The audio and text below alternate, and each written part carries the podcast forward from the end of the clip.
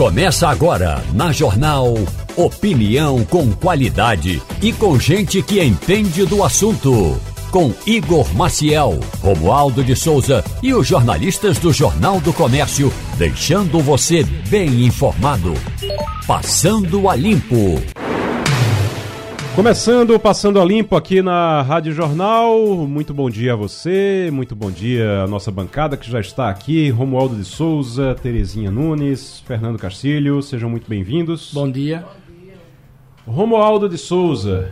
Bom dia. Eu quero já começar esse programa perguntando a você como é que tá a novela. A novela é que é pior, aquela novela colombiana que você falou, que tem cento e tantos capítulos. Tá La Reina del Flow. La Reina deu, deu o quê? Del Flow. Flow é como se flow. fosse um ritmo, uma palavra que então, significa ritmo. Então, La Reina del Flow. Pronto. Então, é, como é que tá La Reina del Flow, a nossa novela colombiana lulista ministerial? Lula já disse a Ana Moser que ela é carta fora do baralho. E Lula já disse ao Centrão que aceita as exigências do poderoso Centrão e André Fufuca deve mesmo vir a ser chamado o ministro do PlayStation, né, como ele está sendo chamado aqui em Brasília. Hum. E por que ministro do PlayStation? Porque no passado o Centrão não queria o Ministério do Esporte porque era um ministério sem nenhum prestígio, sem dinheiro no caixa. E como diz a, a música. É, que diz sem dinheiro no banco. É, eu sou apenas um rapaz latino-americano sem dinheiro no banco, como diria Belchior. Portanto, uhum. o esporte não tinha dinheiro no caixa. Aí veio esse projeto dos jogos veio esse projeto que diz que parte dos recursos arrecadados com os jogos, inclusive jogos eletrônicos, parte desse dinheiro vai para o Ministério do Esporte. E aí o que fez o Centrão? Deu uma vitaminada no projeto. O Centrão agora diz: nós aceitamos o Ministério do Esporte e o nosso ministro é André Fufuca, o ministro do PlayStation. Ana Moser não tem voto está fora da, da parada. Então, Ana Moser sai, entra o ministro do PlayStation, que é o André Fufuca, vai assumir a, a pasta somente por causa do, dos videogames, então aceitou assumir a pasta por causa dos videogames que entram agora, então vai ter isenção, vai ter um monte de coisa, vai ter dinheiro para investir nos jogos eletrônicos, então para ele está tudo certo. E no caso do pernambucano Silvio Costa Filho, isso está resolvido já também porque eu soube que Márcio França, que é do PSB, que estava em portos e aeroportos, ainda está oficialmente em portos e aeroportos, que ele estava praticamente se jogando de um navio, de, de, de tanta raiva que ele estava porque ia perder o ministério. Ele já está tá conformado? É, ele está literalmente com vontade de se jogar ao mar. Hum. O problema é que ninguém quer jogar a boia para o Márcio França. O PSB já se rendeu aos apelos de Lula e por isso mesmo um ou outro remanejamento que vai ser feito, desde que não coloque Márcio França no Ministério é, do, da micro e da pequena empresa, que pode até ser um ensaio de Lula que não deu certo. Mas o que ocorre é que Márcio França não quer deixar portos e aeroportos, ou até trocaria portos e aeroportos para que Lula recebesse ali o grupo de Silvio Costa Filho, e do outro lado, Márcio França iria para ciência e tecnologia. E aí o que faz com a Luciana Santos? Ou seja, essa novela pode e deve terminar hoje, porque amanhã Lula vai à Índia. Agora, está se arrastando demais, minha gente. É, novela que se arrasta demais começa a ficar chata. O Terezinha Nunes, a gente é, vem observando, a gente vinha observando na campanha, teve muito um apelo do Lula na campanha para o tema mulheres, de valorizar as mulheres, que as mulheres teriam muito espaço no governo dele, que ele ia governar junto com as mulheres. Eu estou apenas citando frases que ele disse na campanha, tá? E aí, no momento em que o Centrão aperta e diz vai ter que fazer uma reforma ministerial, já fica em risco, já ficam em risco todas as mulheres. E, em primeiro plano já ficam em risco todas as mulheres, porque já se falou em Simone Tebet, e aí depois cancelou, depois Ana Moser, cancelou, depois Luciana Santos, cancelou, deu uma volta todinha, voltou para Ana Moser, e aí Ana Moser agora perde o ministério, Luciana Santos está ameaçada de novo. como é essa relação do Lula com as mulheres? É, é o que disse na campanha? Decepcionante. Não, Lula, Lula, ele, ele não está ligando para colocar mulheres, colocar negros. Lula está tá cuidando de arrumar a casa para ele. Não é como ele costuma fazer em todos os seus mandatos. É, é decepcionante realmente essa questão da saída da Ana Moser. Ela estava fazendo um excelente trabalho, tinha o apoio de todos os atletas brasileiros. Então foi realmente lamentável a saída de mais uma mulher do Ministério de Lula. E agora a possibilidade novamente de Luciana Santos ser colocada nesse rol, se o Ministério da Ciência e Tecnologia, onde ela tem trabalhado bem, foi entregue a Márcio França o que certamente, pelo, pelo, pelo que se fala, ela seria deslocada para o Ministério da Mulher. Uhum. Né? A gente sabe que o PCdoB é um partido que não tem deputados, não tem muitos deputados, não tem muito como reivindicar, mas se tem uma mulher no ministério que está dando certo e vai sair, ou pode sair por conta de uma negociação política, realmente é lamentável. E o que eu tenho informação de mulheres do PT de relevância no partido estão altamente contrariadas com essas decisões sobre a saída das mulheres do ministério. O, a gente, a Terezinha falou aqui, eu concordo, a Luciana Santos está fazendo um, uma boa administração no Ministério da, da, Ciência e Tecnologia. Quero até registrar aqui que hum, eu nem acreditava muito, assim, eu não achava que a Luciana Santos fosse conduzir tão bem o Ministério de Ciência e Tecnologia. Ela é muito competente, todo mundo sabe disso. Ela foi prefeita de Olinda por duas vezes e fez boas administrações, terminou bem avaliada, mas eu não esperava, realmente. E ela surpreende e surpreende muito bem. Surpreende muito bem. Ela faz um, um, uma gestão muito boa no Ministério da Ciência e Tecnologia. Não ficou presa ali na coisa do movimento estudantil, que se achava que ela poderia ficar presa naquilo. Não ficou, ela realmente foi além e é um trabalho realmente muito bom. Agora, no caso de Márcio França, em portos e aeroportos, o, que pode ser que, que provavelmente ele vai sair. É, Márcio França estava fazendo um bom trabalho. É um, um ministério que foi inventado para ele, né? No início do governo. É, verdade. Pois é, a gente se lembra que no início. Oi, deixa, Romualdo. Oi, Romualdo, deixa só o Castilho falar, depois eu passo para você novamente. Verdade. Juntaram dois meios de transporte, né, de cargas, montaram um ministério e deram a Márcio França.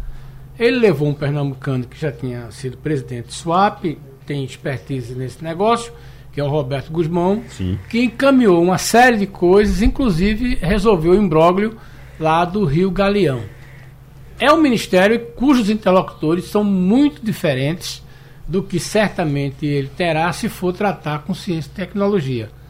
Você sai de conversar com grandes empresários, porque no setor de portos e aeroportos não tem lugar para microempresa, ou melhor, tem como subcontratado, quarteirizado, mas ele vai tratar agora com é, ciência e tecnologia. Qual é a vantagem de Luciana disso? Luciana, como é do PCdoB e o Ministério de Ciência e Tecnologia é um ministério pequenininho, aquilo que você consegue, aquilo que você consegue encaminhar, você se dá muito bem. Ela estava simplesmente ouvir. Mas eu queria fazer um comentário somente sobre a história do ministério de André Fufuca. Você sabe o que, é que significa Fufuca? Não. É uma expressão que, diz quando, que se diz quando você é surpreendido. Vai cair um meteoro. Então você diz assim, Fufuca, vou morrer. Mas isso se diz onde? Na terra dele? Na lá? terra dele. Yeah. É, Fufuca nunca foi atleta. É hum. bom que se diga isso. Tem nada a ver identificação com esporte, tem isso aí. Nunca Mas, jogou nem xadrez. Talvez. Ou dama, gamão, hum. ou dominó. Mas tem uma coisa que é muito preocupante. Você aceitar um ministério porque a parte possível dele é jogo é muito complicado. Aí quando você tem um ministro que se chama de Fufuca, que vai ser gestor de um ministério, que vai cuidar de aposta eletrônica, a, a imagem que vem não é boa. Até porque é o seguinte, o que é que o ministro vai atuar junto às betes, às casas de aposta, é, o pessoal do jogo do bicho? A gente podia dizer que esse ministério é aquele que chama-se vaca em 2-0, que é quando dá 99 no jogo do bicho que o banqueiro fica muito preocupado, não sabe como pagar as apostas. Agora, só para o Romualdo, o, no caso, quando fala de, de jogos, vai entrar jogos de azar também? Esses jogos que estão sendo liberados agora? Cassinos. É, cassino, essas coisas? Exato. O que o governo quer fazer é que uma parte dos recursos de cassinos, dos jogos de azar, vai para o Ministério do Turismo, para a área de turismo. E a outra parte para os esportes. Então isso aí já está definido. Agora, tem um outro problema que Lula ainda não resolveu e que o PSB, inclusive o PSB de Pernambuco, está brigando, é o seguinte.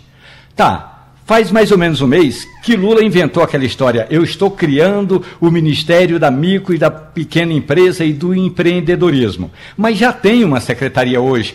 Quem comanda essa secretaria é o ex-deputado Milton Coelho. Ou seja, se criar o ministério, acaba com a secretaria. E aí mais um socialista pernambucano que vai ficar desempregado. Já vamos falar de 7 de setembro, como é que vai ser o desfile de 7 de setembro aqui no Recife, aqui em Pernambuco, mas só uma observação antes de chamar o, o Tenente Coronel Hereda, que já está conosco na linha. É, uma observação. A gente estava falando aqui no intervalo do PSB. Gente, o intervalo aqui a gente conversa um bocado, viu? Mas só para trazer aqui o que a gente estava conversando no intervalo. O PSB, de, o PSB mesmo, nacional, nacional, só indicou Márcio França. Não é isso, Romualdo? Só tem Márcio França de indicação. PSB Nacional. Tem Márcio França tem Tadeu Alencar ali. Então, do, do Pernambuco, só Tadeu Alencar. Do PSB de Pernambuco, só Tadeu Alencar, que foi indicado, mesmo pelo PSB de Pernambuco. E você tem o PSB Nacional, que indicou Márcio França. Aí você diz, ah, mas tem outros ministérios, tem outras secretarias? Tem. Mas Milton Coelho, por exemplo, da secretaria, foi via PT. É, Alckmin foi via PT, foi via Lula. Via Lula. Dino foi via Lula também. Foi através de Lula também. Então, o PSB. Paulo. Na, oi? Paulo Câmara. Paulo, Paulo Câmara, Câmara no, no, no BNB é. também foi pelo PT. É. Foi via PT. E Danilo aí, Cabral também. E Danilo Cabral também foi via PT. Então, todos os cargos do PSB, os principais cargos do PSB, de todos esses, o PSB realmente, de verdade, de verdade, só indicou Márcio França e Tadeu Alencar. E mesmo assim, Márcio França agora vai ser remanejado para um ministério menor, exatamente porque precisam da cadeira dele. O... Vamos agora conversar sobre 7 de setembro. Tenente Coronel Hereda, muito bom dia. Bom dia, meus amigos. O Coronel, deixa eu lhe perguntar, deixa eu lhe, lhe dizer uma coisa. Eu estava ontem falando aqui que quando eu era pequeno, perguntando a todo mundo aqui quem era que desfilava, porque quando eu era pequeno eu lembro que eu desfilava, a gente aprendia os hinos na escola para poder desfilar todo ano. E aí ficou, virou uma sessão nostalgia aqui ontem, todo mundo lembrando como era. Você desfilava, Castilho? Não, nunca desfilei não. Já desfilou alguma Desfile vez? Desfile escolar, uma ou duas vezes só. É, cê, Terezinha, já desfilou? Desfilei no interior, aqui não. Aqui não, mas desfilou no, no interior. No interior. Escola é, de bairro. Tinha muito antigamente, eu era do interior também, é, tinha muito antigamente isso, a gente aprendeu os hinos, de participar. Escolas participam do evento amanhã, o evento que acontece amanhã aqui na, no Recife, Tenente Coronel. Muito bom dia. Muito bom dia a todos. É uma satisfação estar falando com vocês e apresentar mais uma vez né, a comemoração do 7 de setembro, a nossa independência, uma data muito marcante. E se hoje o nosso país está na grande fulgência que é, é graças a homens e mulheres que no passado lutaram e deram suas vidas para que a gente estivesse nesse momento de liberdade.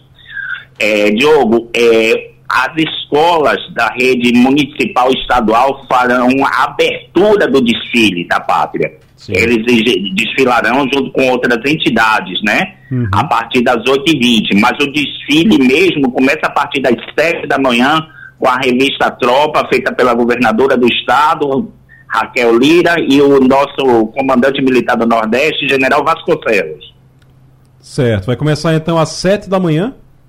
Isso, vai haver uma revista Tropa ao longo da Avenida Mascarinhas de Moraes, onde uhum. tanto os escolares quanto as tropas a pé motorizadas e a hipomóvel vão estar perfiladas pra, a fim de que possa ser feita a revista pelas essas duas autoridades. Afinal de contas, é um desfile cívico-militar. A gente, uh, a gente, eu já fico pensando aqui no feriado, vai acordar todo mundo de madrugada para ficar lá tudo prontinho. É, 7 de setembro é dia importante. Ô, Romualdo de Souza, tem pergunta para o coronel, Romualdo? Ah, eu tenho uma pergunta, Coronel Hereda, muito bom dia para o senhor. É, qual é o, o, a importância, que, que, aí eu vou usar um conceito que é da minha época, Coronel, qual é a importância para a formação do conceito cívico, de sociedade, que esses desfiles e essas datas cívico-militar, elas podem trazer para a juventude, Coronel? Romualdo, primeiro um dia para você com um grande café, né? Que eu sei que você é um também. grande estudioso do café. E gostaria de dizer o seguinte: rememorar essas datas é imputar ao jovem a cultura cívica. E Recife e Pernambuco é um grande estado que compõe essa tradição histórica. Nós temos uma tradição histórica muito forte, via antecessores como as mulheres de Tejuco Papo, as revoluções pré-independência.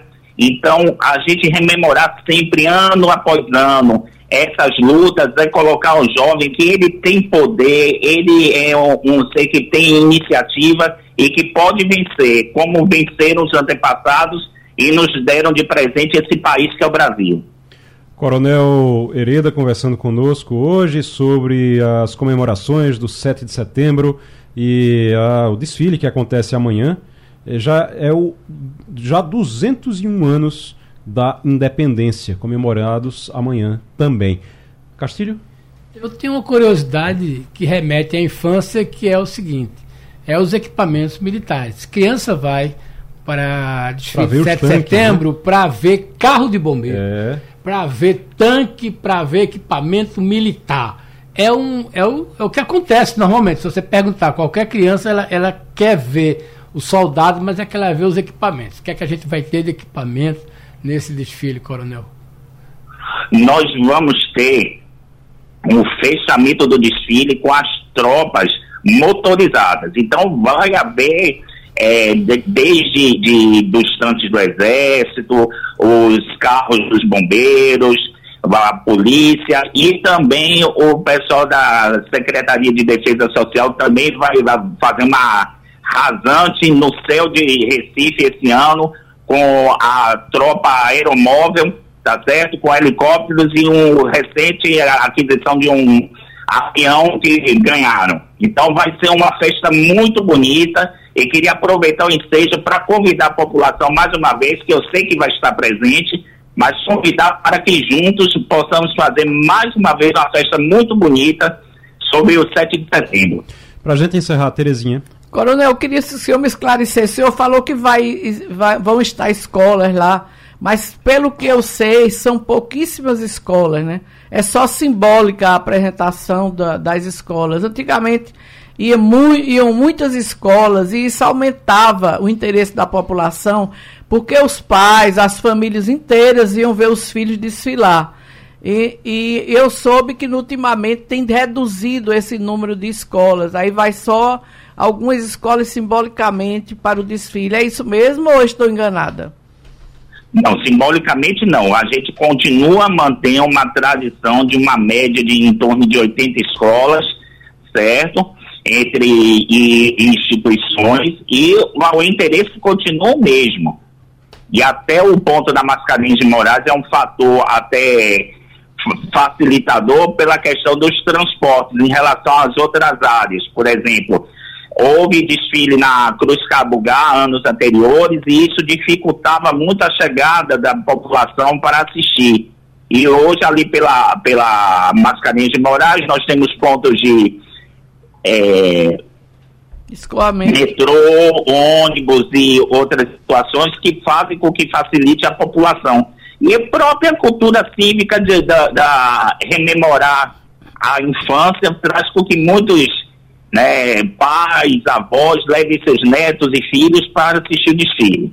O Coronel, só para a gente encerrar então, o amanhã que hora, a partir de que horas as pessoas podem chegar para acompanhar os desfiles? A, a, a, com a presença da, da governadora e também de todos os militares. A partir das, a partir das sete da manhã já vão estar chegando as autoridades. Uhum. Aí às sete e meia está chegando o comandante militar do Nordeste. Logo a seguir chega a governadora. eles fazem a revista Tropa e às 8h20 dá início o desfile dos escolares. Aguardamos com muito carinho, né, com muito acolhimento, todos nós ali fazemos uma festa cívico-militar para comemorar esses 201 anos de independência. Coronel, Tenente Coronel Hereda, muito obrigado. Obrigado pelas informações e um bom desfile amanhã. Eu agradeço a vocês todos, obrigado e estaremos juntos. Vamos falar sobre Jarbas Vasconcelos, porque o senador Jarbas Vasconcelos, ele ontem é, anunciou sua aposentadoria, aposentadoria da vida parlamentar. Muita gente diz, ah, se aposentou, de... não, se aposentou da vida parlamentar. Ele é, estava licenciado do cargo já desde o ano passado, ele estava licenciado do cargo de senador. Quem estava no lugar dele era o senador Fernando Dueire, que assume agora é, assume agora não como um interino, como a gente diz, não como é, suplente. suplente, mas assume realmente o cargo agora de senador e está conosco agora na linha. Então eu vou começar logo, que eu sei que ele tem outros compromissos, não vai poder ficar muito tempo com a gente, mas eu vou conversar logo com o senador Fernando Dueire e depois a gente fala aqui sobre Jarbas e sobre tudo que, é, que aconteceu de ontem para hoje. Senador Fernando Dueire, muito bom dia. Muito bom dia. É sempre uma oportunidade muito grande, muito, muito produtiva é, estar falando Rádio Jornal é, com vocês e com os ouvintes. Senador, o senhor está assumindo agora. Eu escrevi na coluna Cena Política hoje é, que o senhor tem uma responsabilidade muito grande, porque um legado como o de Jarbas Vasconcelos você não carrega com as mãos, você tem que carregar com o espírito, tem que realmente ter muita força para carregar isso. O senhor está pronto, está preparado? Ah, Igor, eu, eu, quero até falar que eu li sua coluna como normalmente faço todos os dias. E acho que você foi muito feliz é, a, no final do seu texto. É isso que você colocou. É, Jarbas é, é, é, um estado de espírito. Jarbas é, é, é um símbolo, é, é uma história. E eu me sinto preparado.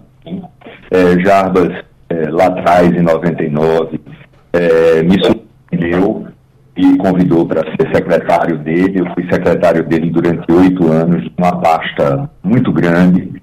É, nós despachávamos é, praticamente todo dia e às vezes duas ou três vezes por dia, é, nós adquirimos uma relação de confiança muito grande, de uma empatia muito grande. Eu até no primeiro momento, lá atrás, em 99, eu ponderei com ele que a pasta que ele estava é, pedindo para que eu conduzisse era muito grande.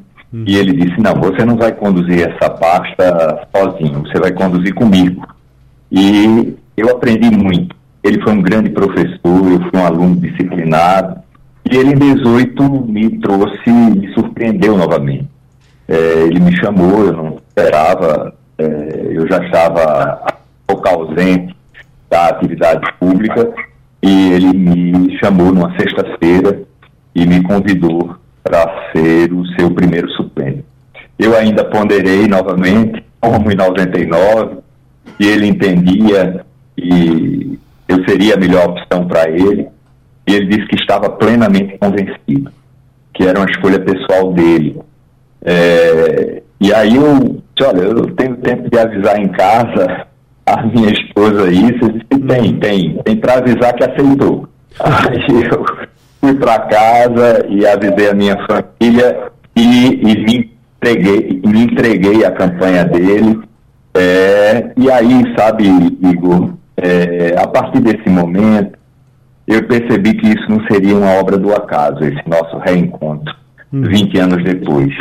É, essa convivência, ela selava um reencontro, é, fruto do nosso conhecimento sólido que nós tínhamos e fizemos e desenvolvemos um com o outro, já testados e vividos em muitas ocasiões, inclusive em ocasiões difíceis. Eu é, já uhum. se licenciou em dezembro. Sim. É, eu acho que está pensando é, em me colocar para é, é, me familiarizar é, diretamente com o exercício do mandato. E acredito que estava na cabeça dele e ele certamente agora já no segundo semestre foi quando ele me comunicou que estaria é, se afastando de forma definitiva, mas que a confiança de ontem estava muito renovada, porque ele tinha absoluta certeza por me conhecer e conhecer a minha alma, de que eu poderia é, fazer um bom trabalho por Pernambuco e pelo país, exercendo o mandato, é, sendo titular do mandato, e ele, ele se afastava eu de forma vou, definitiva. É, eu, eu, vou, eu vou lhe passar para a Terezinha Nunes, mas antes eu queria só lhe fazer um, um testemunho que eu acompanhei de perto os bastidores da eleição de 2018, quando o senhor ficou como suplente de Jarbas. E não foi uma coisa. O, o senhor sabe disso, com certeza, melhor do que eu, mas o senhor sabe que foi uma coisa de Jarbas mesmo. Ele fez questão de que o senhor fosse o primeiro suplente dele. Inclusive, havia muita coisa com outros partidos que queriam a, a vaga de primeiro suplente. É, teve choro, teve de tudo nessa, nessa discussão. E Jarbas bateu o pé e disse: Eu só vou se for com o Fernando Dueire como primeiro suplente. E assim foi realmente isso desde 2018. Mas deixa eu passar para Terezinha Nunes aqui. Bom dia, Fernando. Isso, isso, isso, Igor, mostra realmente essa, essa escolha de Jarbas para o Fernando, mostra realmente quem é Jarbas. Hoje tem uma, uma grande discussão no país, muitas críticas a senadores, que inclusive indicam familiares para suplente. Aí tem um senador que sai para a mãe entrar, para a irmã entrar, para o irmão entrar. Uhum. E, e isso realmente desgastou demais a figura do suplente. Então Jaba não, Jaba foi atrás de alguém da sua equipe que ele confiava, que não tinha mandatos eletivos, mas que era uma pessoa capaz de fazer um bom trabalho. E quanto a Fernando, Fernando, eu queria lhe perguntar, primeiro, você assume automaticamente como senador de, é, é, em forma definitiva ou vai ter uma posse, vai ter uma solenidade para que isso possa acontecer? Não, Terezinha, é, é automático. É, bom dia é, mas é automático, já vem no exercício do mandato é, dentro de, de da, da, do exercício, é, como senador em exercício, em função é, do afastamento que já estava desde é, e automático é, o, o documento dele eu me torno titular. Claro que na próxima semana é, eu irei ocupar a tribuna para fazer os registros é, sobre Jarbas, sobre sua trajetória, sobre a inspiração que nós pernambucanos temos pelo trabalho dele, pela seriedade dele, é, é e colocar, não é, que para mim é, ele sempre será o que sempre foi, é, um farol, uma bússola. É, ele, ele será certamente o condutor é, de um pensamento que eu aprendi com ele e, e pa, é, passei a admirar muito. Senador Fernando Doeire, quero agradecer aqui sua participação. Eu sei que o senhor tá, é, tem outros compromissos agora, então quero agradecer, dizer que o senhor volte sempre, porque a gente tem muito assunto sobre Pernambuco para discutir aqui também, e vai ser sempre um prazer tê-lo aqui, tá certo? Eu é que te agradeço, Igor. Eu e a Rádio Jornal. Abraço e forte. agradeço aos ouvintes. Abraço forte. Já estamos conectados com o ministro Marco Aurélio, ministro aposentado do, do Supremo Tribunal Federal. Ministro, muito bom dia para o senhor. Bom dia, uma satisfação enorme falar à Rádio Jornal e aos pernambucanos em geral. Né? A minha origem está no Nordeste. Sou filho de um alagoano e, portanto, tenho a maior admiração por aqueles que nasceram no Nordeste. O senhor sabe que o senhor, é, sendo alagoano, o senhor é quase pernambucano, né? Por uma questão muito mais. Porque Alagoas já foi Pernambuco. Lá, é, é, Alagoas já foi Pernambuco, aquele território ali. Então, o senhor é, é alagoano e também pernambucano. Deixa eu lhe, lhe perguntar uma coisa, ministro. Muito bom dia para o senhor mais uma vez. E o Lula, o presidente da República, ele fez uma declaração que repercutiu muito. Ele disse que a sociedade não tem que saber como é que vota um ministro. E aí eu fiquei curioso para saber o que é que o senhor pensa disso. O senhor, o senhor concorda com ele? O senhor acha que a sociedade não tem que saber como é que vota um ministro? Em primeiro lugar, nada surge sem uma causa. Talvez ele tenha sido cobrado muito, e a meu ver erradamente, ah, considerados os últimos votos do ministro Zanin. E eu disse que se lá estivesse, teria votado como votou o ministro Zanin. Agora eu atribuo a fala do presidente simplesmente a um ato falho. Ele não pode estar convencido de que os votos devem ser sigilosos no âmbito do Supremo.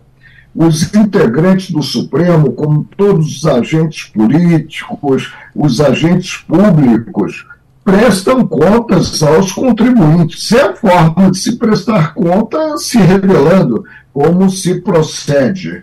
O que nos vem da lei das leis do país, que é a Constituição Federal, que a todos, indistintamente, submete. Submete, inclusive, os guardiões dela, lei federal, dela, Constituição Federal, que são os ministros do Supremo. Nos vêm princípios que regem a administração pública e aí nós temos o princípio da legalidade, temos o princípio da impessoalidade, temos o princípio da moralidade e também, para ver o acompanhamento pelos contribuintes, o princípio da publicidade. E, por último, a referência ao que decorre da publicidade dos atos, que é a eficiência paga-se um preço por se viver em um Estado democrático de direito é módico. É o respeito restrito ao que está estabelecido. Eu penso que o presidente não acredita em si que os votos dos integrantes do Supremo devem ser sigilosos os integrantes estão sendo hostilizados. Eu nunca fui hostilizado. Permaneci no Supremo durante 31 anos, uh, permaneci em colegiado julgador durante 42 anos, sempre saí à rua. E era alvo, ao contrário, de elogios pelos concidadãos. Agora, toda vez que a crítica surge, aquele que é alvo da crítica deve reexaminar os respectivos atos e, se for o caso, evoluir nesta ou naquela postura. Não concebo em uma democracia, em uma república, em um Estado democrático de direito, o mistério, ou seja, o sigilo. O homem público presta contas aos cidadãos em geral. Ministro Marco Aurélio, ministro, eh, ministro aposentado do Supremo Tribunal Federal. Romualdo de Souza tem pergunta para o senhor. Ministro Marco Aurélio Melo, bom dia para o senhor. O senhor me disse ontem que o voto, se fechar o voto, o resultado, não, não resultado, mas o, conteúdo dos votos, isso pode significar o retorno às cavernas. E agora o senhor diz que pode ter sido um ato falho do presidente Lula. Ou seja, na sua avaliação, do ponto de vista de Freud, Lula está pensando no retorno às cavernas, de fechar tudo e a gente só saber o resultado, ministro? Não, isso é impensável. Foi um arrobo de retórica e ele veiculou o que veiculou e no momento de contração.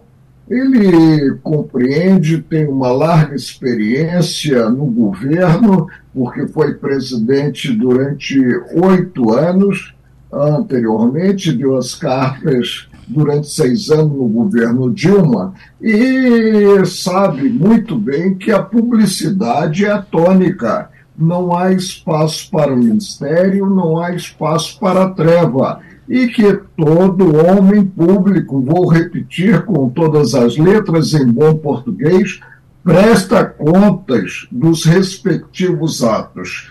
Se a pessoa não quer ser alvo de uma sindicância, de uma apreciação pelo concidadão, que fique no setor privado. E mesmo assim, de vez em quando, mesmo no setor privado, há crítica. A crítica construtiva é sempre bem-vinda. Ministro Marco Aurélio, conversando com o Passando a Limpo aqui na Rádio Jornal. Terezinha Nunes. Ministro, bom dia. Eu gostaria de saber do senhor que é um conhecido, muito conhecido e tem muito conhecimento a nível internacional, como se comportam os Supremos nos demais países em relação ao voto. O voto é aberto ou o voto é fechado e só sai a decisão final? Aproveitando, inclusive, ministro, porque a pergunta de Terezinha, porque o, o, Flávio Dino, que é ministro da Justiça, ele foi ali meio que para explicar o que Lula queria dizer, ele citou a Suprema Corte dos Estados Unidos. E ele diz: ah, mas na Suprema Corte dos Estados Unidos é desse jeito. Só que não é bem assim, né? Não, nos Estados Unidos há um sistema todo próprio. Uhum. Agora, evidentemente, os parâmetros são outros. Ah, nos Estados Unidos, o que ocorre? surgindo a controvérsia, eles ouvem o advogado e se reúnem posteriormente para trocar ideias. E chegando a um consenso, a divulgação desse consenso.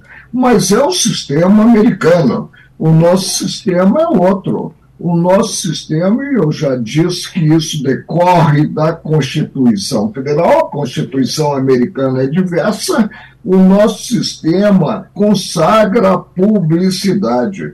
Tanto assim que nós temos no Judiciário a TV Justiça, que aproximou o Judiciário da sociedade e a sociedade do Judiciário. E ela surgiu, inclusive, na época em que eu fui presidente supremo, em 2002. E no jargão futebolístico, eu acabei batendo córner e cabeceando a gol. Por quê? Porque o projeto saiu de meu gabinete e substituindo o ex-presidente Fernando Henrique Cardoso, e graças à visão democrática dele, eu pude sancionar como presidente em exercício a lei de criação da TV Justiça. E é algo que persistirá eternamente. Eu não vejo como fechasse as sessões, deixando a sessão de ser público, pública e terminasse em si com a TV Justiça. É algo positivo, portanto. O, o ministro, eu vou passar para Castilho e depois eu tenho mais uma pergunta, Fernando Castilho. Ministro, bom dia. Eu gostaria de saber a sua opinião, é, que esteve na casa, conhece a casa e conhece o perfil muito bem. É, uma situação como essa, dentro daquela casa, sequer é analisada, porque eu queria ter uma curiosidade de saber o seguinte: imaginemos no pior dos mundos que isso fosse possível. Teria que ser feito como? Um projeto de lei, uma modificação, mas do que o senhor conhece daquela casa, qual é o sentimento que o senhor tiraria de como ela se, se viu com essa proposição? Olha, no tocante aos princípios que regem a administração pública, eu tenho um preceito constitucional com uma cláusula pétrea. Não há como deliberar-se. Eu me lembro que, a certa altura, um colega propôs que nós nos reuníssemos nas controvérsias de maior vulto para chegássemos a um denominador comum e depois colocarmos a capa para ouvirmos os senhores advogados com um conflito de interesses já solucionado. Isso seria praticamente fazer teatro. Eu me insurgi contra isso. Como me insurgi também quanto à distribuição do voto pelo relator aos demais integrantes e disse mesmo que não receberia o voto do relator. Essa distribuição hoje ela é praticada no âmbito do Supremo e não proporcionaria também o meu voto. E como vogal, não sendo relator, jamais levei voto escrito para pronunciar-me pronunciar sobre esta ou aquela matéria. O que se aguarda é a espontaneidade que cada qual atue segundo a consciência possuída, segundo a boa técnica e a formação humanística que detenha. Mais nada. Para isso, a cadeira é uma cadeira vitalícia. E o momento, por exemplo, de agradecer essa indicação ao Supremo e, quem sabe, o hoje ministro da Justiça retorne à magistratura sendo indicado para a vaga que será aberta pela ministra Rosa Weber, muito embora o ideal seria a substituição, considerado o gênero feminino, ah, talvez ele retorne à bancada do Supremo e possa ah, preconizar, quem sabe, ah, esse, essa prática ou aquela outra prática. Agora, não vejo como alterar-se o artigo 37 da Constituição Federal para afastar-se a publicidade quanto aos atos públicos gênero. Não vejo como. A cláusula, para mim, constitucional é uma cláusula pétrea, é uma cláusula que não pode ser afastada, nem mesmo mediante emenda constitucional. O ministro, só para a gente encerrar, é, há uma crítica muito forte sobre a exposição dos ministros do STF é, que os ministros eles é, às vezes eles vão eles vão para eventos políticos eles participam de eventos políticos como aconteceu recentemente com o ministro Barroso que estava lá num, num evento de estudantes manga arregaçada lá fazendo discurso. Isso acaba chamando atenção é, muita gente diz que negativamente. O senhor acha que os ministros na posição que estão eles precisam se preservar mais não, cada qual deve policiar-se. E aí, evidentemente, guardar, guardar uma certa postura. Eu não compreendi a ida do ministro Luiz Roberto Barroso, eu sou um admirador do ministro, eu não compreendi a ida dele àquele congresso da Uni e muito menos ter discursado como discursou, sem paletó e com a manga arregaçada, né? É. E aí no improviso, o improviso é sempre traiçoeiro, ele acabou ah, falando o que falou. Agora, isso não atinge o perfil do ministro. Eu repito, ele tem tudo para ser um grande presidente no Supremo. Ministro Marco Aurélio Melo, muito obrigado, ministro aposentado do Supremo Tribunal Federal, conversando conosco aqui, sempre muito solícito, aqui à Rádio Jornal e ao Passando a Limpo. Muito obrigado, ministro. Olhe, eu restabeleci minha inscrição na Ordem dos Advogados do Brasil, não para digladiar com os senhores advogados, para acompanhar processos, mas apenas para ser advogado inscrito e atuar com a filha, que é procuradora aqui no DF, no campo dos pareceres. Que coisa boa, tá certo então. Muito bem. Doutor Marco Aurélio, obrigado. No programa de hoje a gente está mostrando sempre o. aproveitando aqui o Fazendo História, porque tem muitos com Jarbas Vasconcelos. E a gente está aproveitando aqui porque o senador Jarbas Vasconcelos ontem anunciou a aposentadoria da vida parlamentar, depois de 50 anos de trabalhos prestados e muito trabalho, realmente, como prefeito do Recife, governador de Pernambuco, deputado federal, deputado estadual e senador. Vamos escutar. Rádio Jornal, a estação primeira da notícia, fazendo história. Eu acompanhava e lia os jornais, a parte política lia ela toda. Então, é, isso foi se inserindo, né, foi, foi se incorporando em mim e, e depois veio o gosto, o gosto pela política. Rádio Jornal. Conexão Portugal, com Antônio Martins. Antônio Martins, muito bom dia para você. Boa tarde aí em Portugal, né? Boa tarde por aqui, bom dia para vocês todos. O... Da, do Passando Limpo da Rádio Jornal. O Martins, o novo cardeal patriarca de Lisboa admite indenizar vítimas de abusos da igreja. Tem muitos casos aí em Portugal?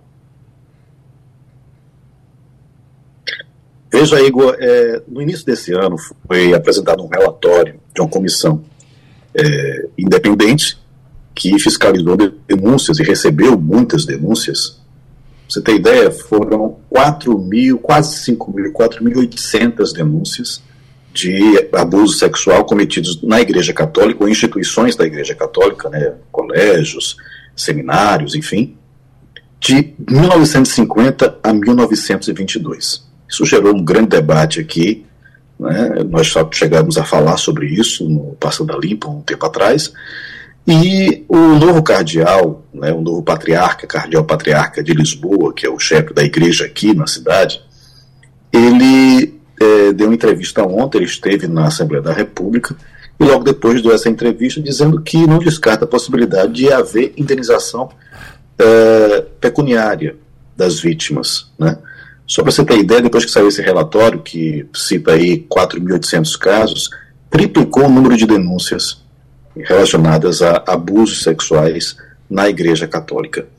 Então, é, isso é muito importante, né, porque é um reconhecimento. O Papa recebeu algumas dessas, dessas vítimas, né, conversou com elas quando esteve aqui na ocasião da Jornada Mundial da Juventude, no início do mês de agosto. Então, é um trabalho realmente que a Igreja Católica tem feito para tentar reparar, e é muito importante que a Igreja Católica aqui em Lisboa fale sobre isso e reconheça que há possibilidade, inclusive, de haver reparação pecuniária para esses casos. Antônio Martins, direto de Portugal, conversando com o Passando a Limpo, Terezinha Nunes. Bom dia, Martins. É, eu gostaria de saber de você em relação, por exemplo, à regularização de imigrantes aí no, em Portugal.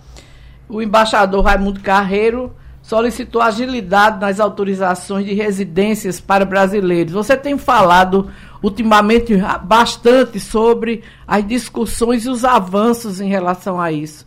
O que o senador, o, o embaixador deseja que seja feito e como estão essas regularizações? Bom dia, Terezinha. É, o embaixador Raimundo Carreira fez uma visita essa semana, uma visita de cortesia ao novo diretor do CEF, que é o Serviço de Estrangeiros e Fronteiras, que é o órgão responsável por é, enfim, administrar a migração aqui, é, as fronteiras, né, e aqui em Portugal. Quando a gente passa no aeroporto, passa pela imigração, são os oficiais do CEF que nos atendem, que carimbam o passaporte, enfim, checam a nossa possibilidade de entrar aqui. É também o CEF que faz essa, dá essa autorização de residência para quem vem trabalhar, estudar, é, se reunir com um familiar que já está aqui, por exemplo, o marido está estudando, então vem a esposa e os filhos e vice-versa, é, e também para casos de visto gold, né, que é quando as pessoas compram uma propriedade valiosa aqui por mais de 500 mil euros e tem direito a ter uma autorização de residência. Acontece que por conta de uma crise que vem enfrentando há muito há muito tempo, né, o CEF se envolveu no caso da morte de um, migrante ucraniano, em que os inspetores do CEF foram ah, condenados por agressão a esse migrante, é, e outros casos, né, outros relatos de violência, é, fizeram com que o CEF viesse a ser é, viesse a ser reformulado. Então, a parte administrativa e policial vão ser agora é, separadas, vai ficar cada um com uma a, a, parte policial vai ser de fato para as polícias daqui e a parte administrativa vão criar um novo órgão. Então, o que, que, o, o, que, que o, o, o embaixador Raimundo Carreiro, embaixador do Brasil aqui, né, em, Portugal, fez? Ele, nessa visita de cortesia, ele cobrou, né, espera uma certa agilidade, porque as pessoas estão esperando há muito tempo, às vezes para marcar com o CEF. Pessoas já estão aqui há meses, anos, e não conseguem uma marcação. Mesmo quando conseguem a marcação e conseguem a autorização de residência, essa autorização demora também meses para chegar na casa da pessoa e ela, ela fica, é, enfim, descoberta, não tem um documento para mostrar que ela está aqui é, legalmente. E isso implica uma série de coisas, porque você não consegue se inscrever no, no, no, Sistema Nacional de Saúde, você não consegue matricular o filho na escola. Quer dizer, gera uma série de, de, de, de inseguranças para quem está aqui. Né? Então é, foi isso que ele fez. O, o próprio é, novo presidente disse: olha, estou há 18 dias aqui no cargo, vai haver uma mudança em outubro, vamos ver se a gente consegue dar conta de todos esses pedidos, porque não são só de brasileiros, né? São pedidos de várias partes do mundo, tem imigrantes de muitos lugares. Óbvio que a nossa comunidade é maior, mas uh, o atraso é porque há uma procura muito grande realmente por Portugal e sobrecarregou esse serviço. Vamos ver como é que isso funciona, né? Antônio Martins, direto de Portugal, conversando com o Passando a Limpo. Fernando Castilho. Martins, bom dia. Meu amigo, eu estou vendo aqui que este mês, aliás, a partir do mês de outubro, a TAP vai ter nada menos de 666 voos planejados para Lisboa.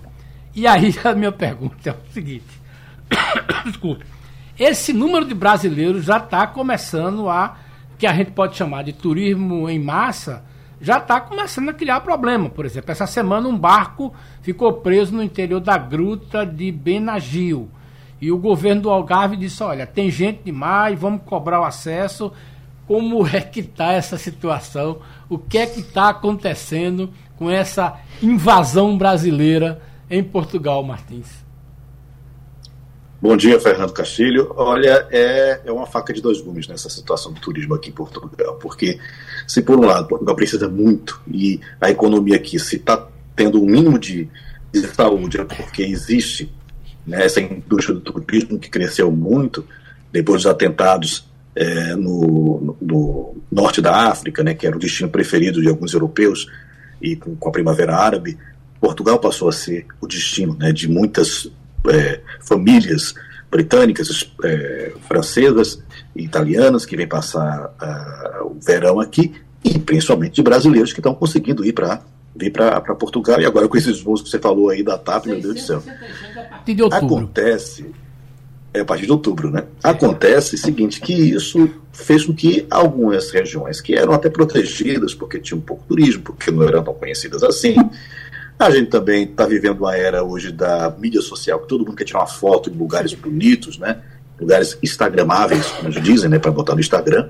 E aí a gruta, coitada, é que está sofrendo. A gruta do Benagil é um, um, um, cenário lindíssimo, né? Uma gruta com, com, com um buraco né? no, no, no em cima, então a luz entra ali, tem uma, uma luz muito bonita no mar, e aí de 2018 para cá aumentar, chegou a 20 já, o número de empresas que explora com passeios de barco uh, o interior da gruta, porque as pessoas querem entrar a qualquer momento para poder tirar foto. Só que é aquele passeio que já virou realmente de atração turística de massa, né? Que todo mundo vai, tira uma foto, vai embora, o barco vai embora, e aí o que acontece?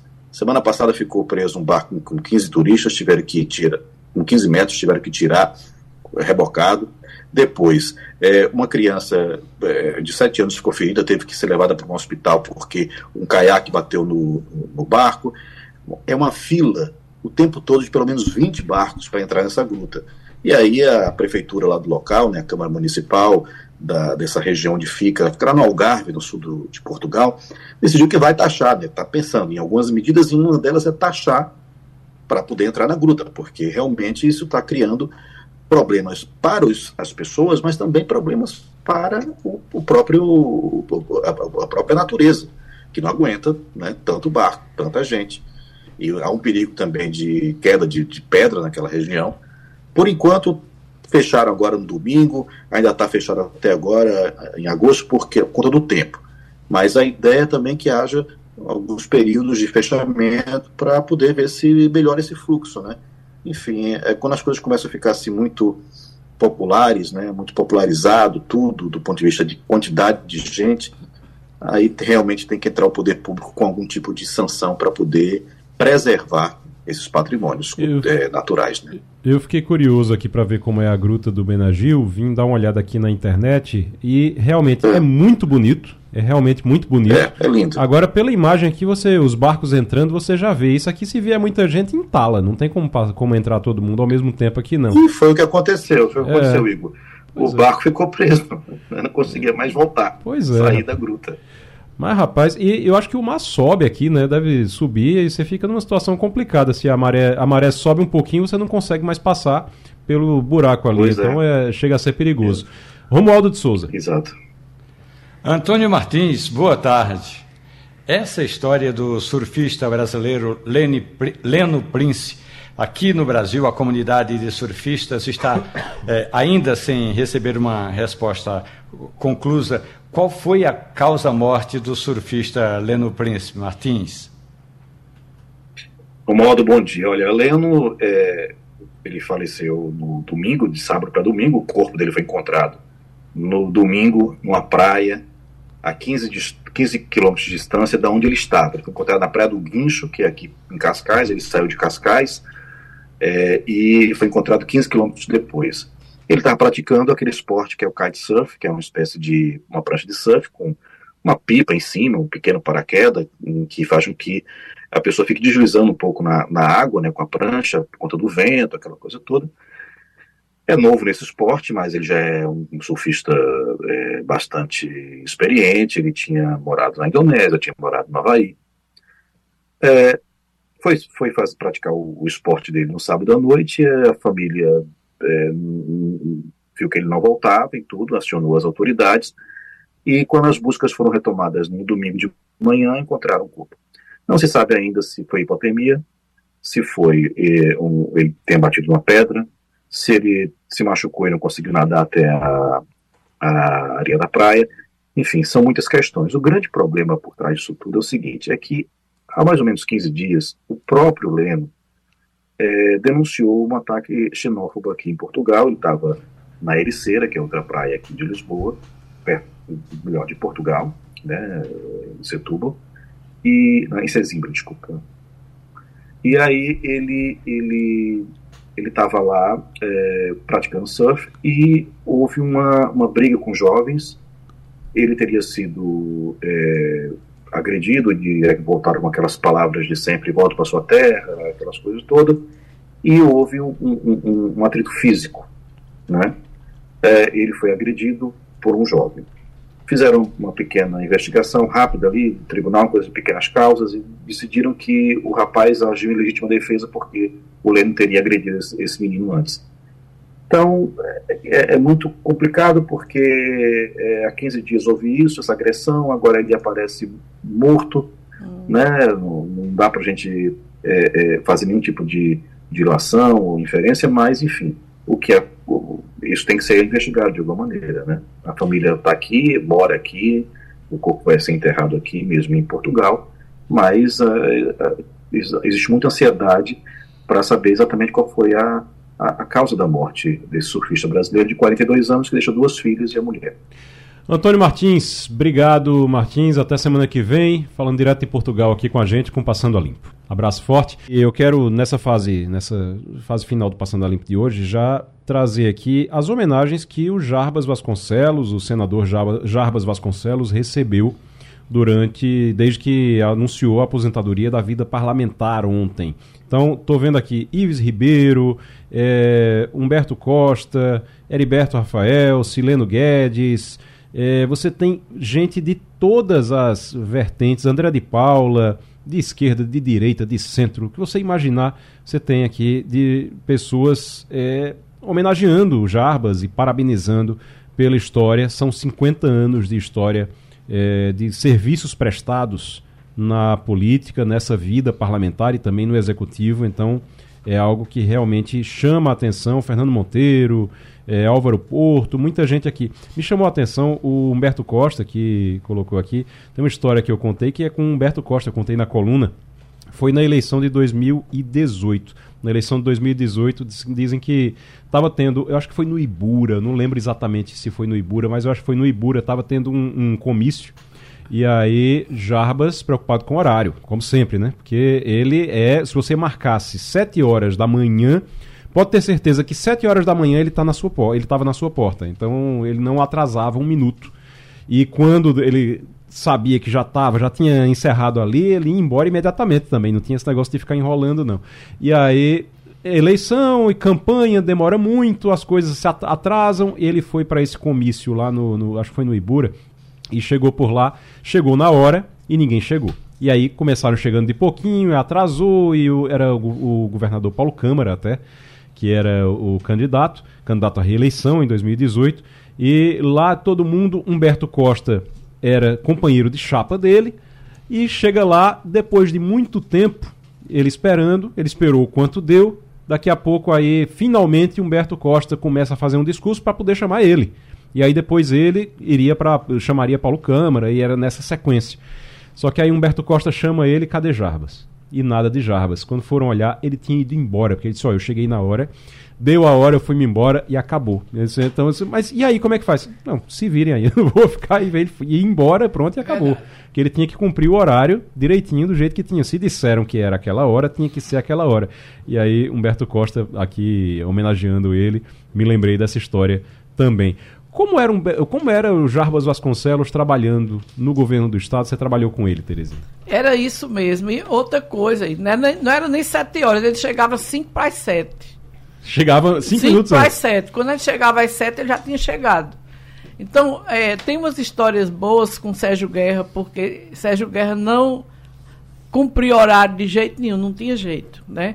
E Jarbas fazia a reunião do secretariado como sempre, marcada a hora para começar e marcada a hora para terminar. E já perto do final ele ficava olhando o relógio para mostrar quem estivesse falando que estava na hora de terminar. Né? Então o Sérgio chegava todo desconfiado, sempre atrasado, entrava, sentava ali. A primeira pergunta que ele fazia aí, aí Jaba dizia: Sérgio está fazendo essa pergunta porque ele chegou atrasado. Tem outra. Para poder mostrar que chegou. Que chegou atrasado. Registrava é. sempre, sempre. Tem uma história muito engraçada, curiosa, né? Engraçada, curiosa. Quando ele assumiu a prefeitura, Igor, ele disse que ia ser um padrão visitar a obra. E aí, na primeira obra que ele chegou, estava tudo muito organizado, porque tinha vazado a informação que ele ia lá para aquela rua. Ele disse, uhum. ah, é, né? Tá bom, tá legal. Aí fez lá a obra, tudinho. Um preteiro lá recebendo, né? Os funcionários tudo bonitinho. Desde esse dia, ele passou a não dizer nem para o motorista dele que ia visitar tal obra. E aí era um terror do pessoal que prestava serviço, dos empreiteiros de obra da prefeitura, porque às sete horas da manhã ele chegava na prefeitura, mas às seis ele passava na obra. Os operários estavam lá, começando a chegar, bater papo, tudinho. E aí alguém ligava para ele o telefone. Daqui a pouco, ele tava, passava meia hora, chegava o empreiteiro esbaforido, querendo saber. Só o prefeito esteve aqui e foi embora. Quer dizer, ele não esperava por isso. Mas é um modelo interessante do gestor que vai checar o cumprimento do trabalho que a prefeitura está contratando sem nenhuma preparação, para saber como é do mundo real. E normalmente ele sentava para conversar com, com os engenheiros, com o pessoal que estava na obra aquela hora, 10 para as 7, 6 para as 7. E o dono da empreiteira estava em casa, cuidando do café. Daqui a pouco o cara disse, doutor, o prefeito chegou prefeito aqui. Tá aqui. Não dava tempo aí. E esse era um padrão já que estabeleceu. Eu não sei se ele usou isso também no governo do estado, na prefeitura com certeza. Usou, usou sim, usou sim. Era, era desse jeito era também. Era desse jeito. Da mesma forma, ele não mudou até o final de, do, do, governo do estado, ele continuou assim, chegava no horário, reclamava de quem não chegava, passava recibo, já era uma coisa comum na prefe... Na, no governo do estado ele agir dessa forma. Vamos ouvir mais um Fazendo História? Rádio Jornal, a estação primeira da notícia, fazendo história. Acompanhei com muita atenção, mesmo estando fora do país, ao desenrolar dos acontecimentos que levaram à união do Partido Socialista Brasileiro com a rede Sustentabilidade. O entendimento político firmado entre o governador do meu estado, Eduardo Campos, com a ex-senadora pelo Acre e ex-ministra do Meio Ambiente, Marina Silva. Esse, senhor presidente, é um daqueles episódios antológicos da história, com H maiúsculo, do tipo que será registrado para sempre independentemente dos resultados que venha a obter nas eleições presidenciais do próximo ano. Rádio Jornal. Tá aí então, Jarbas Vasconcelos. Ô Romualdo, tem muita história do, do Jarbas aí em, em Brasília, não tem? Olha, primeiro quem deve estar é, com foguetes prontos para serem é, espocados é Adilson Gomes, né? Adilson Gomes era segundo suplente, agora é o primeiro suplente, aliás, primeiro e único. Se Dueire tiver de tirar alguma licença, o Adilson Gomes vai assumir. No, eu sou da época, aliás, Jarbas Vasconcelos é do tipo do político que, quando ele anunciava que ia falar no plenário do Senado Federal, o comitê de imprensa parava para ouvir Jarbas Vasconcelos. Hoje, dos 81 senadores, a não ser pelas querelas políticas e alguns, algumas encrencas jurídicas, ninguém para para ouvir nenhum senador. Jarbas Vasconcelos, nesse quesito, aí fez história. É verdade. É, sempre era uma, uma coisa assim, se Jarbas vai para a tribuna, assim, era... Tem algo importante Tem algo importante e né? parava todo mundo para escutar, porque realmente algo ia sair dali. Eu, eu acompanhei nesses últimos tempos, eu acho que é, no governo Dilma e no governo Lula, ainda no governo Lula, no governo Dilma, em alguns momentos ali, você tinha realmente essa expectativa. Toda vez quando ia Jarbas, tem alguma coisa muito importante ali que vai ser dita. Tem mais um Fazendo História, vamos, lá- vamos com mais um Fazendo História. Rádio Jornal, a estação primeira da notícia, fazendo história. A gente aprendeu muito, eu estou dizendo isso, né? Aprendeu muito é, sobre, sobre sofrimento, sobre a ausência de liberdade, o que é que é a liberdade, né? A noiticão que representou a- a- o equívoco é, dos que apoiaram a ditadura. Eu acho que hoje a pessoa sabe o preço da democracia, o preço da liberdade, o preço das liberdades individuais e democráticas, né? Eu acho que isso ficou bem sedimentado e muito consolidado na vida, do, na vida nacional. Rádio Jornal. Eu acho que é o momento de celebrar a vida de Jarbas Verdade. Vasconcelos, porque ele está realmente assim se aposentando da vida parlamentar, mas segue na vida pública, ele segue sendo Jarbas Vasconcelos e carregando também, de certa forma, esse legado. Então é, é muito importante a gente, a gente celebrar isso, celebrar a vida de Jarbas Vasconcelos. E é exatamente isso que eu fazendo história, é exatamente mostrar a história dessas pessoas, realmente o que elas construíram. né? É, Pernambuco teve a sorte de ter grandes senadores, Jarbas é um deles, e eu até escrevi isso na coluna hoje. Jarbas sai pela porta que entrou. No exercício do mandato, toma a decisão de se afastar da política, é, depois de ter cumprido toda essa carreira. Mas eu queria dar um depoimento aqui sobre um personagem chamado Fernando Dueire. Poucas pessoas têm a proximidade com Jarbas que tinha Fernando. E eu me lembro de um episódio uma vez, Fernando, naquela super secretaria, encampava, Igor, toda a infraestrutura, com orçamento, com verba. As pessoas talvez não lembrem, mas quem, quem trabalhou na construção do aeroporto foi Dueire, estava submetado sobre Dueire. É, e tinha uma coisa que, que, que Jarbas prezava muito, era o cuidado com a administração pública. E Dueire contou certa vez, conversando com ele, e aí Dueire disse, governador, a gente tem que tomar muito cuidado, porque é o meu CPF que estava assinado na obra. Ele disse exatamente isso. Eu sei o cuidado e estou cuidando do seu CPF.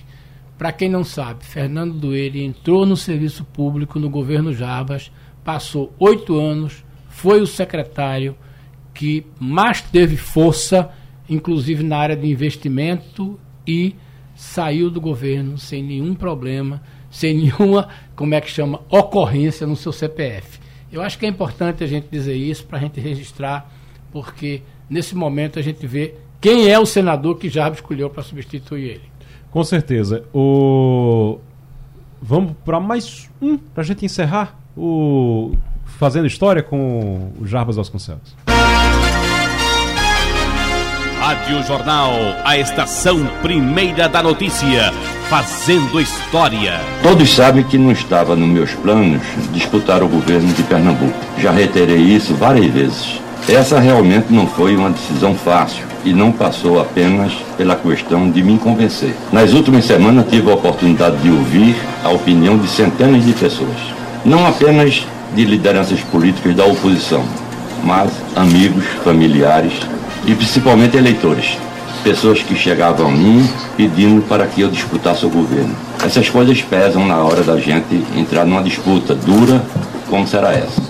Vou disputar o governo porque os pernambucanos me pediram. Rádio Jornal. Essa, Terezinha, é a declaração quando ele disse que vai ser candidato pela primeira vez ao governo do estado, né? Ou é a, é a Não, a reeleição. É a reeleição? É. A reeleição, É, a então. reeleição. Ele ficou ali meio que não Olha, queria. Ele não. Jarbas é, é impressionante. As pessoas ficam morrendo para ter um mandato, brigando, enlouquecendo. Jarbas, para ser candidato à reeleição no Recife e a reeleição no governo do estado, deu muito trabalho a gente. deu muito trabalho. Ele dizia que não queria mais, que achava que tinha cumprido, já estava bom passar para outra pessoa, etc. Mas sempre a- ouvia o conselho, que eram umas 15 pessoas, e o conselho, nas duas vezes, decidiu que ele devia ser candidato e ele foi candidato. Então ele era essa pessoa. Jabas ouvia e só tomava a decisão depois de ouvir muito. Nunca tomou nada de decisão da cabeça dele de última hora, entendeu? Que, que ninguém ficasse sabendo. Ele, ele ouvia e tomava a decisão. Outra coisa que eu queria registrar aqui. É, é comum a, a, as pessoas virarem santo, na, na, santo entre aspas, né? Quando morrem. Né? Geralmente o pessoal diz assim, morreu, aí virou santo. Todo mundo está elogiando. Não, Jabas está sendo elogiado em vida. Isso. Então exatamente. isso é muito importante e, e, e, significa o que ele realmente representa para Pernambuco. É verdade. Viva Jarbas! Romualdo de Souza, 30 segundos para a gente encerrar. A novela acaba hoje? Eu acredito que sim. Os, ministros... Os créditos já estão sendo providenciados. Mas a minha expectativa maior não é nem com essa novela ou com o ministério eh, que vai ser entregue a Silvio Costa Filho e a Fufuca. Mas qual vai ser o pronunciamento de Lula hoje? Eu, se hoje ele se pronunciar como chefe de Estado, Lula vai estar cumprindo uma missão importante. Meu receio é que ele seja um tanto quanto ainda militante político e isso não ajuda nesse momento que a gente quer viver. Vai ter um pronunciamento amanhã em cadeia de rádio e televisão e Lula vai gravar esse pronunciamento daqui a pouco. Muito bem. Vamos acompanhar então. Rádio Jornal acompanhando em Brasília e também aqui em Pernambuco tudo que acontece na política e em todos os, todos os setores também da sociedade. Muito obrigado. Um grande abraço a todos. Tchau. A Rádio Jornal apresentou opinião com qualidade e com gente que entende do assunto. Passando a limpo.